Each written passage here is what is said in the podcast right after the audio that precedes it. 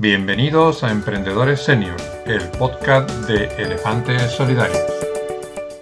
Buenas tardes, buenos días, buenas noches, según el lugar del mundo donde nos escuches o si eres seguidor nuestro de YouTube, en el lugar que nos veas. Eh, aquí estamos, un nuevo episodio de Emprendedores Senior, el podcast de Elefantes Solidarios.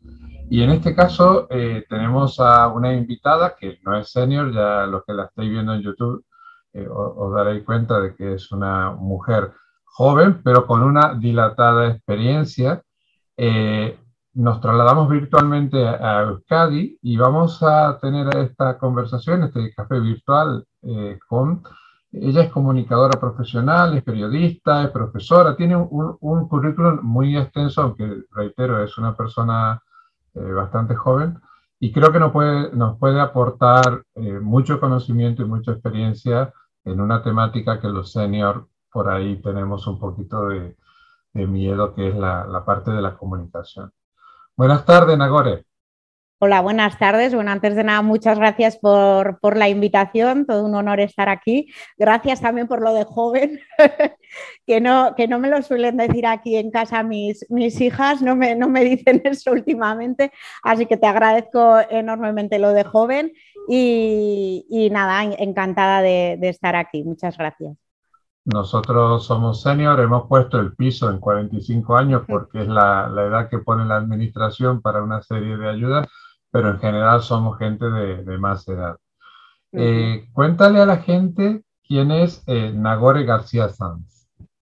Bueno, pues podría hablar desde diferentes vertientes, ¿no? Porque ante todo, pues eso, he comentado antes, soy también madre, ¿no? Mujer, pero como profesional, ¿no? Eh, bueno, pues soy periodista, que has, como has comentado tú, consultora de comunicación y formadora también en, estas áreas. He trabajado más de 18 años en administraciones públicas para una empresa, o sea, a través de una empresa para administraciones públicas, es decir, no era eh, funcionaria.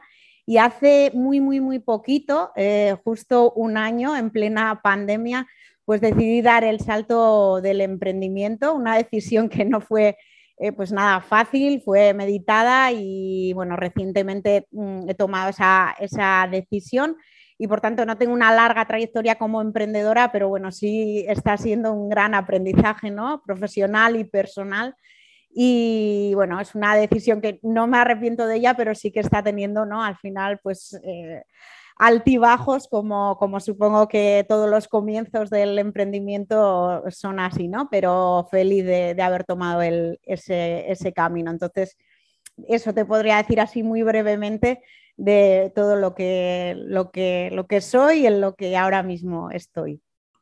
Ahora vamos a desmenuzar un poquito vale. lo que eres, que, que, preparando la entrevista me, me he sorprendido, pues conocí una faceta tuya a través de, de participar en, en, eventos y tal, pero me, me, ha gustado mucho. Ahora entramos en ello, pero eh, tú has tocado un tema que, que, es muy interesante y es una de las razones de esta serie de entrevistas, que es eh, el proceso emprendedor, de, de, estar trabajando para una empresa y decidir un día, eh, hasta aquí ha llegado mi vida como empleada y a partir de ahora eh, quiero ser emprendedora. ¿Eso eh, surgió de golpe, surgió a consecuencia no. de la pandemia o era algo que ya estaba dentro tuyo y tenía que explotar, tenía que salir? Eso es, al final una decisión así, o por lo menos en mi caso, para nada fue de un día para otro.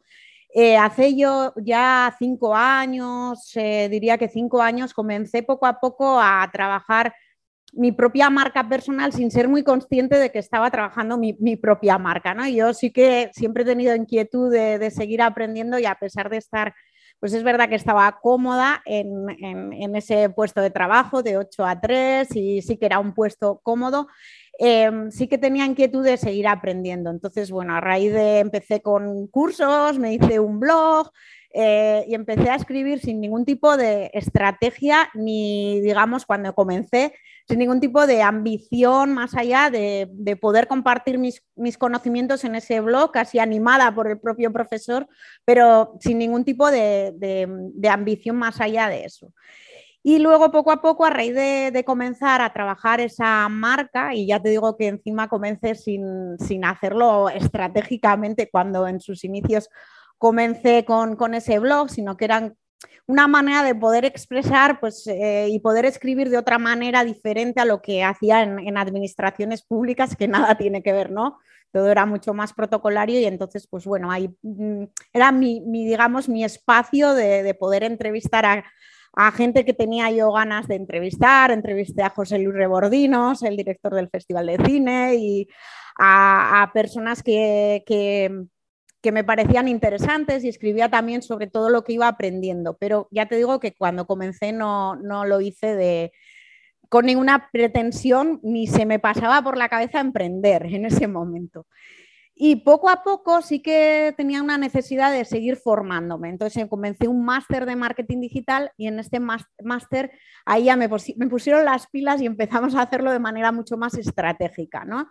Ya me, enseñaron un poco los, pilares y, las líneas estratégicas para que eso al final tuviera de alguna manera una rentabilidad, pero tampoco lo hice muy consciente de, sí que lo hice ya de manera estratégica, pero sin ser consciente ni tener en mente esa, esa idea de emprender. Y a raíz de empezar a hacerlo estratégicamente, empezaron a surgir oportunidades que no me las esperaba para nada, ¿no? Contactaron de escuelas de negocios para poder dar formación, que era lo que a mí me gustaba, lo hacía en, administraciones públicas para técnicos, de técnicos y técnicas de juventud, pero eh, esto era una, una oportunidad. Entonces, de manera paralela, y no fue una etapa fácil porque tenía que conciliar familia, el propio puesto de trabajo más todos estos proyectos que fueron surgiendo. Pues en escuelas de negocio me llamaron también para dar ponencias de mi área, que yo estaba vinculada sobre todo a,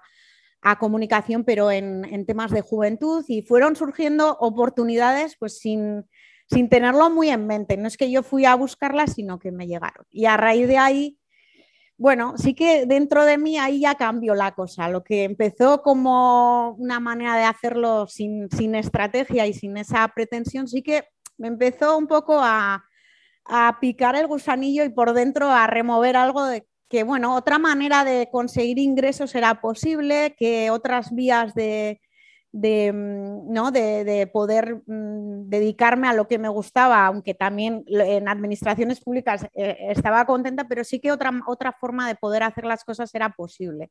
El máster también es verdad que me abrió un poco los ojos, tuvimos una clase también con Andrés Pérez Ortega, que es el, ¿no? el digamos, el, precursor de la marca personal, el que empezó a hablar de marca personal y en su libro Monetízate también habla mucho, ¿no? De, poder conseguir proyectos paralelos y, ahí me fue un poco como abriendo los ojos a, poder hacer, eh, pues a poder dedicarme a, mi propia marca, que en un principio no, lo tenía en mente. El TFM, de hecho, el, trabajo de fin de máster lo hice de mi propia marca personal y ahí, bueno, pues fui viendo que, era posible. Pero, pero el miedo, porque al final eh, dejar un trabajo fijo, 18 años, ¿no? con familia, tal, bueno, sí, sí, sí, pero bueno, de manera paralela. Pero al final llegó un momento que, mm, hacerlo paralelamente era casi inviable porque eh, no,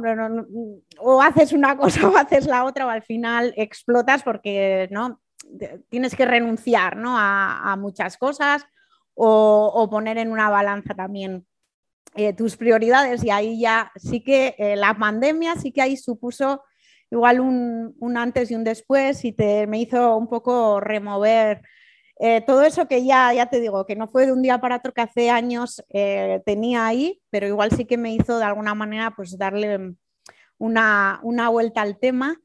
Y bueno, meditado, porque no fue una decisión así a lo loco para nada, eh, consensuado, haciendo números y, y, en casa, valorándolo entre todos y con un respaldo y un apoyo, pues me lancé a, dar el paso, pero como ves, ha sido un proceso muy largo y meditado. Te invito a conocer la asociación Elefantes Solidarios visitando nuestra página web elefantesolidarios.org. Todo este proceso que me has contado eh, me lleva a otra gran pregunta que tenemos los seniors cuando comenzamos, ¿no? ¿Qué utilizo? ¿Mi nombre? como ha sido tu caso, o genero una marca. ¿Qué te llevó a, ti a usar tu nombre?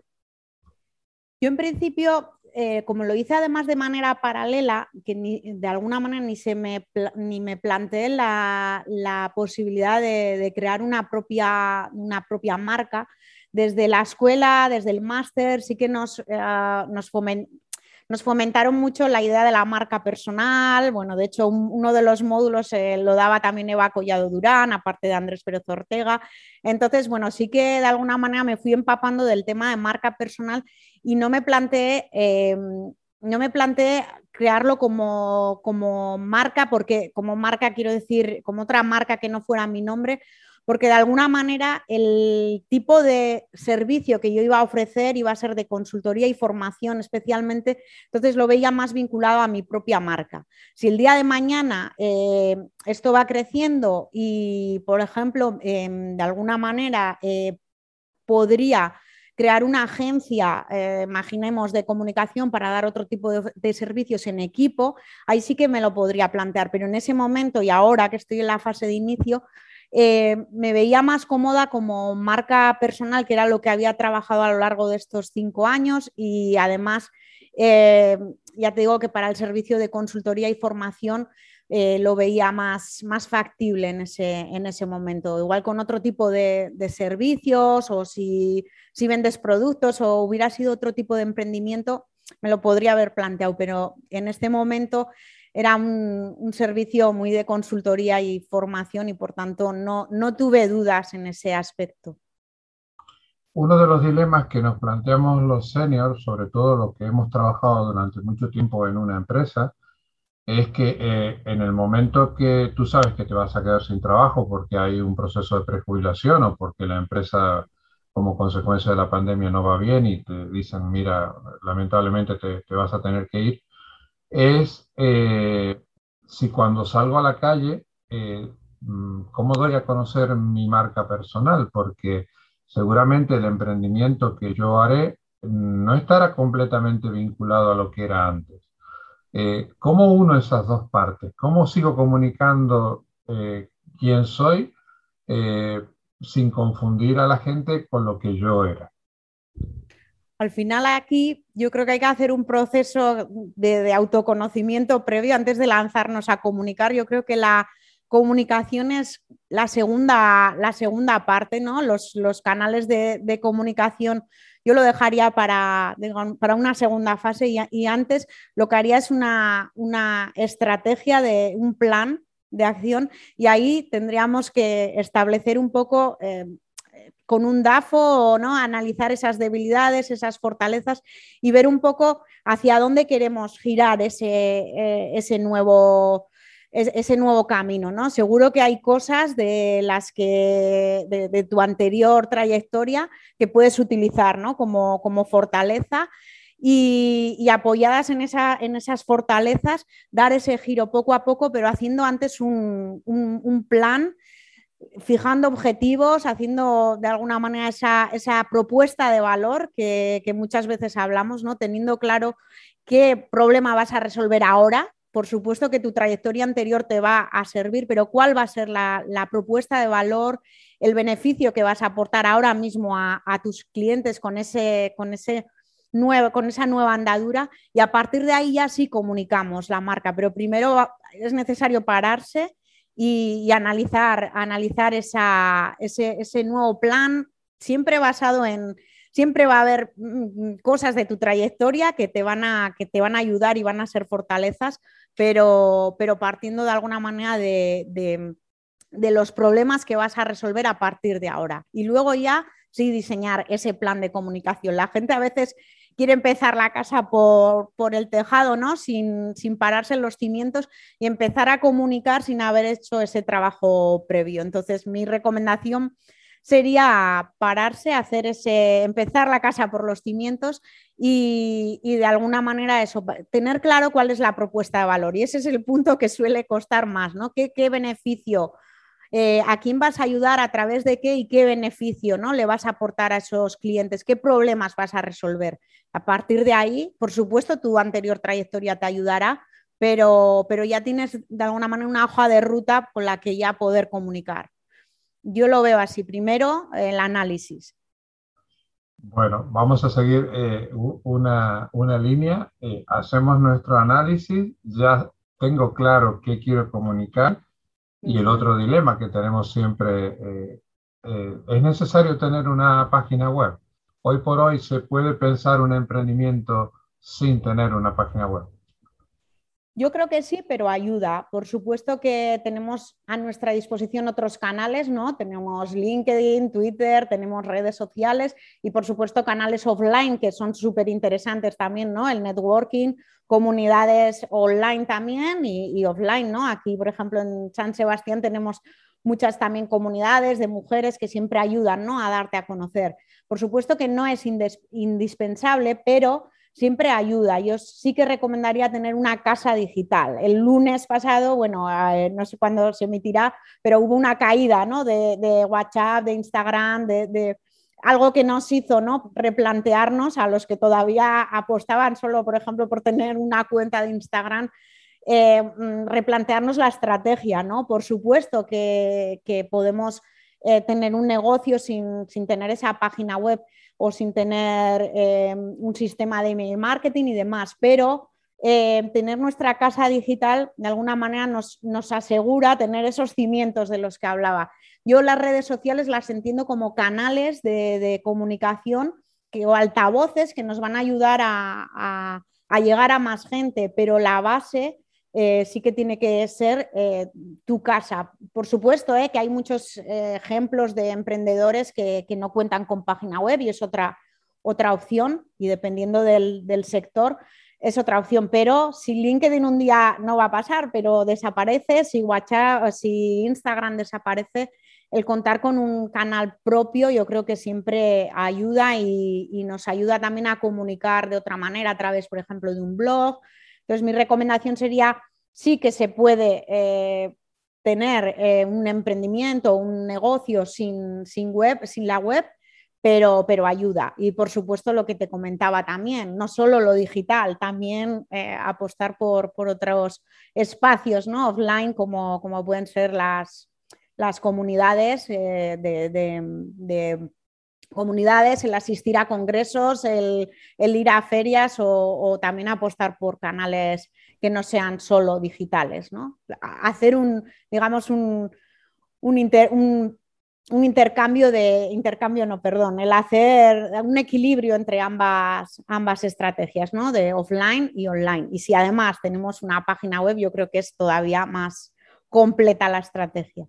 Por suerte la pandemia está remitiendo y ya nos podemos volver a, reunir, entonces yo creo que coincido completamente contigo que, lo óptimo, yo soy de la vieja escuela, eh, eh, es muy importante el online, estamos conversando a, cientos de kilómetros de distancia, eh, pero el, estar en contacto con gente sigue siendo, sobre todo en el inicio, sigue siendo importante. Tú has tocado también otro tema que nos da un poquito de miedo, sobre todo a los que venimos de estructuras empresariales, donde este tema no lo tocábamos para nada, que es eh, mostrar mi imagen, empezar a comunicar en redes sociales. Eh, ¿Qué consejo me daría? Vamos a personalizar en mí o en una señora que, tiene ya cincuenta y pico años, que hasta ahora ha estado trabajando en, una empresa donde las redes sociales las llevaba un departamento de comunicación, pero ella tiene que empezar a comunicar qué es lo que hace, mm, no se siente muy cómoda poniendo su imagen. Eh, ¿Qué consejo me darías o nos darías? Primero, yo creo que trabajarlo, ¿no? Superar eh, miedos y entenderlo como darle la vuelta y entender como eh, que no te expones, sino que de alguna manera estás para ayudar o vas a aportar valor, ¿no? Y de, alguna manera ese enfoque diferente, ¿no? ¿no? No estoy para exponerme, sino para ayudar a los demás. Desde ese enfoque a veces ayuda, ¿no?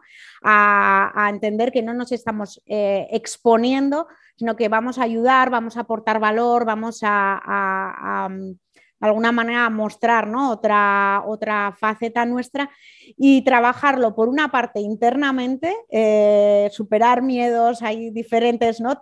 técnicas o con formación o con ayuda profesional, eso por una parte, el, autoconocimiento internamente, cambiar el chip y, verlo como que estás ayudando y no te estás exponiendo, eso por una parte y por otra parte ya a nivel externo también, hacer un plan, un plan que nos ayude a, sistematizar todo una vez superados esos, esos miedos y cambiando el foco de que no estoy para mostrar, sino para ayudar, eh, ya diseñar una hoja de ruta que nos ayude, un, pequeño plan, sabiendo qué, objetivos eh, tenemos, qué queremos conseguir y diseñando esos, esa estrategia de, contenidos que nos va a ayudar a, pasar a la acción, que, es lo realmente interesante.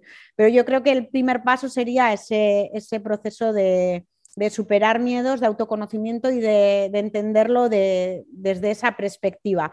Y si es necesario, pues con ayuda, ¿no? Hay muchos profesionales que, se dedican, por ejemplo, a, ayudarte, ¿no? A hablar en público, a superar miedos, a, que entiendas digamos, esa manera de, de mostrarte de otra manera, no tanto como mostrar o como exponerte, sino como una manera de, ayudar a los demás, de aportar valor, de, que estás aquí ¿no? en el mundo para, para ayudar, para aportar y, desde esa visión siempre es más fácil, ¿no? El, dar el paso, que, soy consciente de que cuesta. Yo que trabajaba además en administraciones públicas, a la gente le costaba eh, mucho eh, dar ese, ese paso.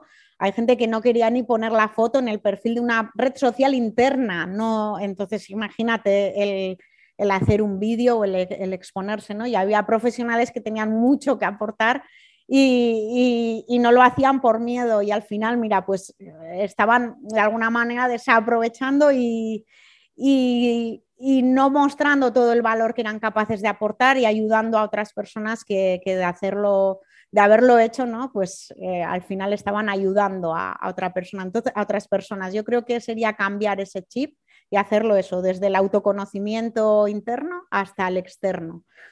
Estás hablando con alguien que ha tenido que hacer todo un proceso porque a mí no me gusta cómo doy a cámara. Cuando escucho mi voz creo que tiene mucho que, mejorar, pero bueno, todo es un proceso que, que estoy, estoy en ello y, es necesario porque hoy por hoy la, comunicación audiovisual cada vez tiene más importancia y, tiene, tienes que afrontarlo. Esto me lleva a otra pregunta que tú has hablado varias veces de, de formarse. Eh, hay muchísimos, eh, muchas opciones de, de, formación, sobre todo en el sector que tú controlas, que es la comunicación y el marketing, pero a veces tanta, tantas opciones nos marean. Entonces, eh, tú, eh, a un senior, a, una persona que, quiera comenzar en el emprendimiento, ¿qué le recomendaría? Eh, ¿Una formación reglada tipo máster o buscar un mentor que en función del emprendimiento que vaya a desarrollar le, le diseñe un itinerario de formación? ¿Cuál de los dos caminos crees que es más útil? Yo creo que dependiendo un poco de objetivos, de tiempo de cada uno, de recursos, al final es difícil ¿no? dar una receta mágica para, todos, ¿no? de café para todos. Eh, creo que sería interesante analizar también eso, qué objetivos eh, tenemos y según eso diseñemos eh, la estrategia más adecuada. En mi caso, por ejemplo, por si puede servir como ejemplo, yo he hecho como, como ambas cosas, ¿no? Por una parte, eh, bueno, tres cosas en realidad, eh, una más añado a la que tú planteas. Por una parte, un máster, eh, digamos, oficial que me ayuda de alguna manera a tener esa formación más reglada y que, va, digamos, alimentando también mi currículum. Por otra parte, también cuento con mentores que, que me ayudan en el camino de manera paralela pues para, todo este camino, tanto de formativo como de, emociones, ¿no? que, hablábamos del emprendimiento, ¿no? Entonces, un mentor. Y otra tercera parte, em, yo en, en, mi caso también el autoaprendizaje. El marketing y la comunicación en este caso son mundos que, cambian a una velocidad vertiginosa y entonces tenemos que estar continuamente. Entonces, tanto a través de, blogs, a través de herramientas, pues tienes que estar continuamente adaptándote. Tal vez otro sector, otro con otra persona con otros objetivos, pues se puede plantear mm, las cosas de otra manera. En comunicación y marketing sí o sí tenemos que, que seguir y yo por ejemplo, opté por estas tres eh, opciones, tal vez según cuál sea ¿no? tu sector y tus objetivos, pues te puede ayudar un, mentor a marcarte el itinerario y a hacer un seguimiento y un acompañamiento de, ese proceso formativo. O en, en, otro caso puede ser solo la opción del autoaprendizaje, ¿no? Sería un poco analizar, no me atrevo a decir una única fórmula, sino creo que sería mm, lo, más adecuado sería ver un poco objetivos, también no es lo mismo la situación de cada uno, ni a nivel de recursos, ni a nivel de, eh, pues si tienes que conciliar con familia, pues igual un máster oficial, a, mí me costó conciliar, ¿no? Entonces yo creo que sería un poco analizar todo, circunstancias, recursos económicos y también la situación y objetivos de cada uno.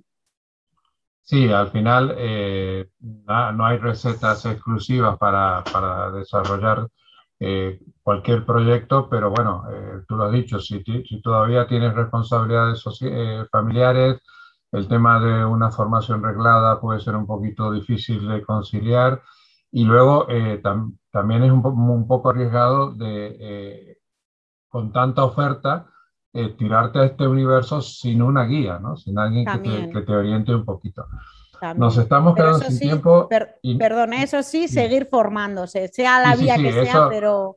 Eso, eh, cuando yo era pequeño, te decían que eh, según la carrera en la cual tú, tú vayas a estudiar o, la profesión, ibas a tener que estudiar toda la vida y en otras, con lo que estudiaras en la universidad era suficiente. Hoy por hoy eh, es tan, tan rápido eh, el cambio que hay y tan, tanta la oferta que tienes que estar por lo menos enterado de cosas porque esto cambia semanal, semanalmente. Eso es aprendizaje de por vida, ¿no? Ya nos, nos, tenemos que olvidar del modelo de hago la carrera y me quedo ya, sino que, que tenemos que estar en, en, la mentalidad de aprendizaje continuo porque al final el, el mundo ¿no? nos lleva a eso.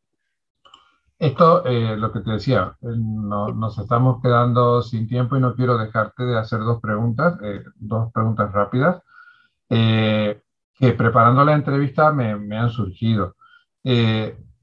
tú haces hincapié que no es lo mismo comunicar que hacer publicidad. Es difícil diferenciar a veces ese límite, ¿no? ¿Qué recomendación nos darías? Depende, eh, eh, sé que depende de los objetivos.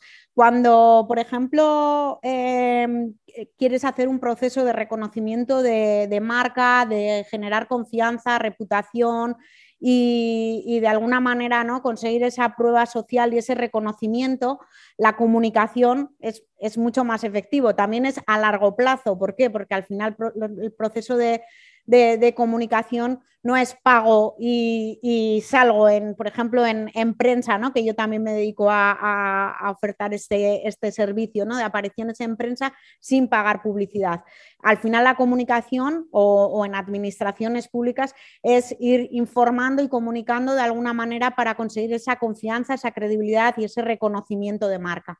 Cuando hablamos de publicidad, estamos hablando de, normalmente más a corto plazo para conseguir una conversión, ¿no? una, venta puede ser o, otro tipo de objetivo, pero normalmente está vinculado a una, a una, conversión más a corto plazo. Entonces, dependiendo de lo que quieras conseguir. Yo, por ejemplo, si yo, yo por ejemplo, puedo, y de hecho he, he, optado por diferentes fórmulas. Si mi objetivo es realizar un reconocimiento de, de mi propia marca personal, pues voy a poner una campaña de comunicación ¿no? en prensa para, salir en medios y, conseguir esa confianza y esa credibilidad frente a un potencial cliente. Sin embargo, si quiero, supongamos, vender un taller que he puesto en marcha o, un curso, pues puedo optar por técnicas de publicidad. Es decir, no son excluyentes, no se trata de comunicación o publicidad, sino de elegir la, más adecuada según ese objetivo que quieras, que quieras conseguir. ¿no?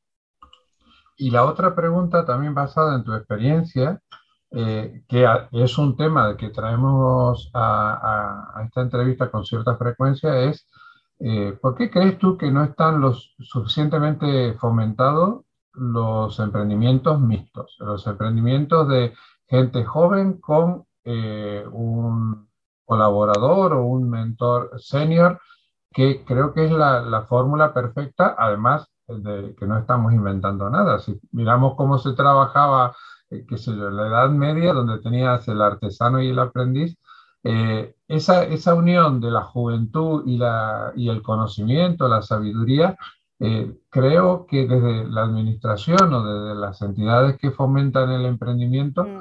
no están lo suficientemente fomentadas. ¿Cuál, ¿Cuál, crees tú que es la, la razón?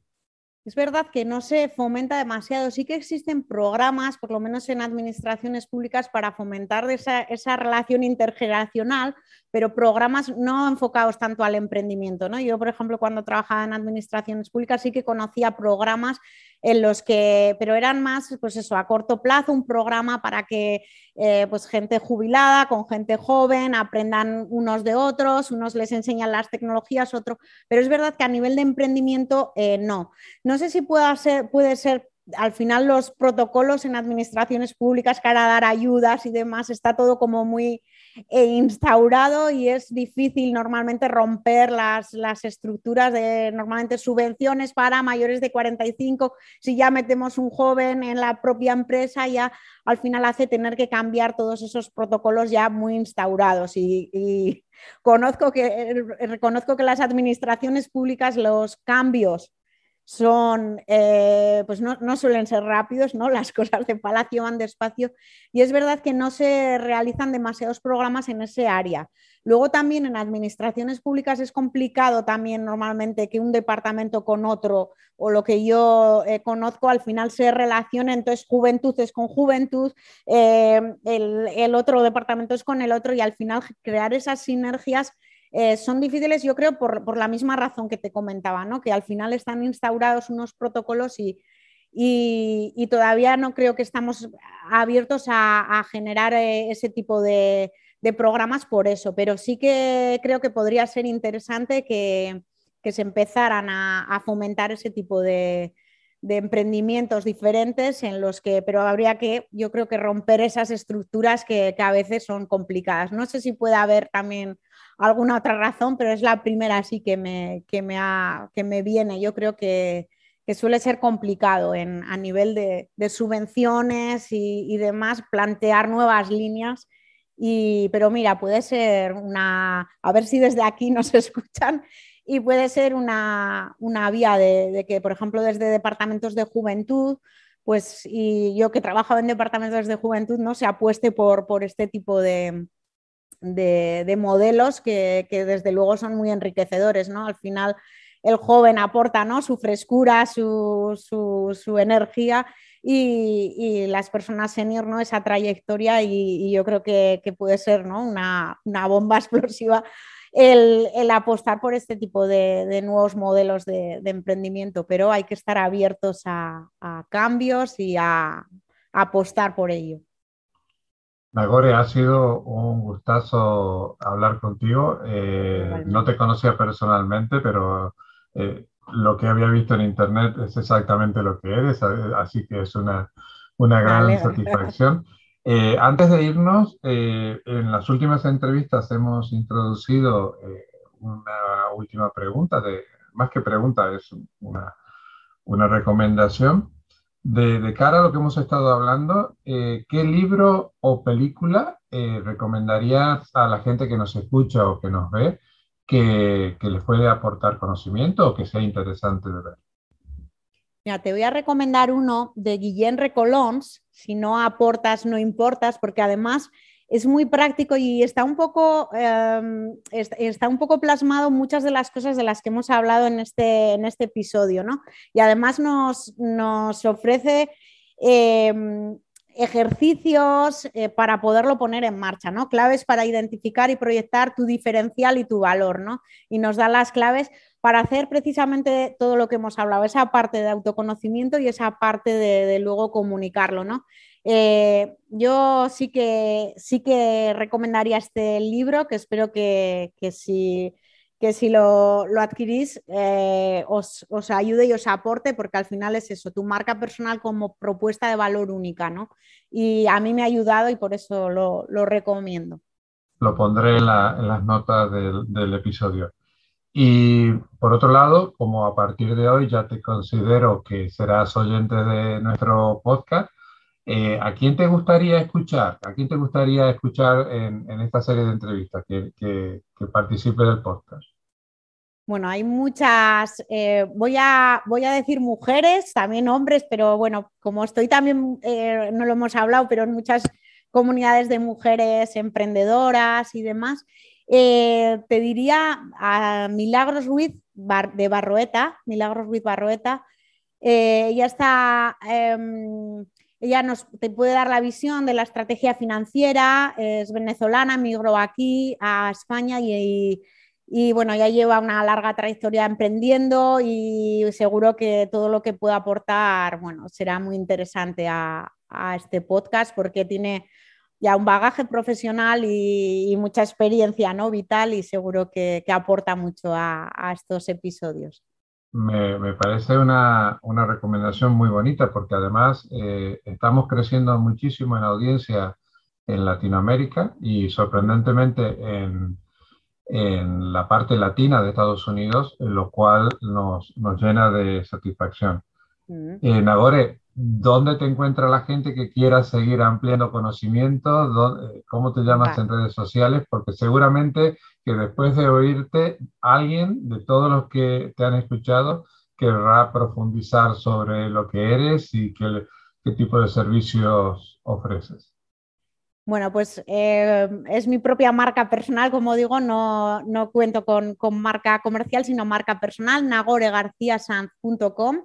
En esta página, además de mis servicios, tenéis eh, mi blog en el que comparto muchísimo contenido gratuito para, aportar bueno, muchas de las cosas que hemos hablado y otras, otras muchas. Tenéis ahí mucha, mucho material. Y, a través del contacto de, de, la propia página web o en todas las redes sociales, yo creo que estoy en casi todas, en LinkedIn, en, en Twitter, en Facebook también tengo página y hasta en TikTok estoy, así que podéis encontrarme en cualquiera de los canales y bueno, encantada de, poder charlar si me conectáis a través de, cualquiera de las redes sociales. Eh, como, aunque tú dices que llevas poco tiempo, eh, hablas con muchísima experiencia, como estoy absolutamente seguro de que eh, en un tiempo no muy lejano eh, escucharemos hablar mucho de ti. Eh, ¿Qué te parece si nos emplazamos a tener una segunda parte de este café virtual? Porque tienes muchísimo conocimiento para dar, lo comunicas de forma muy amena y nos encantaría volver a, tenerte aquí en, en, nuestro podcast. ¿Qué te parece? Perfecto, perfecto. Yo por mi parte se me ha pasado rapidísimo, la verdad.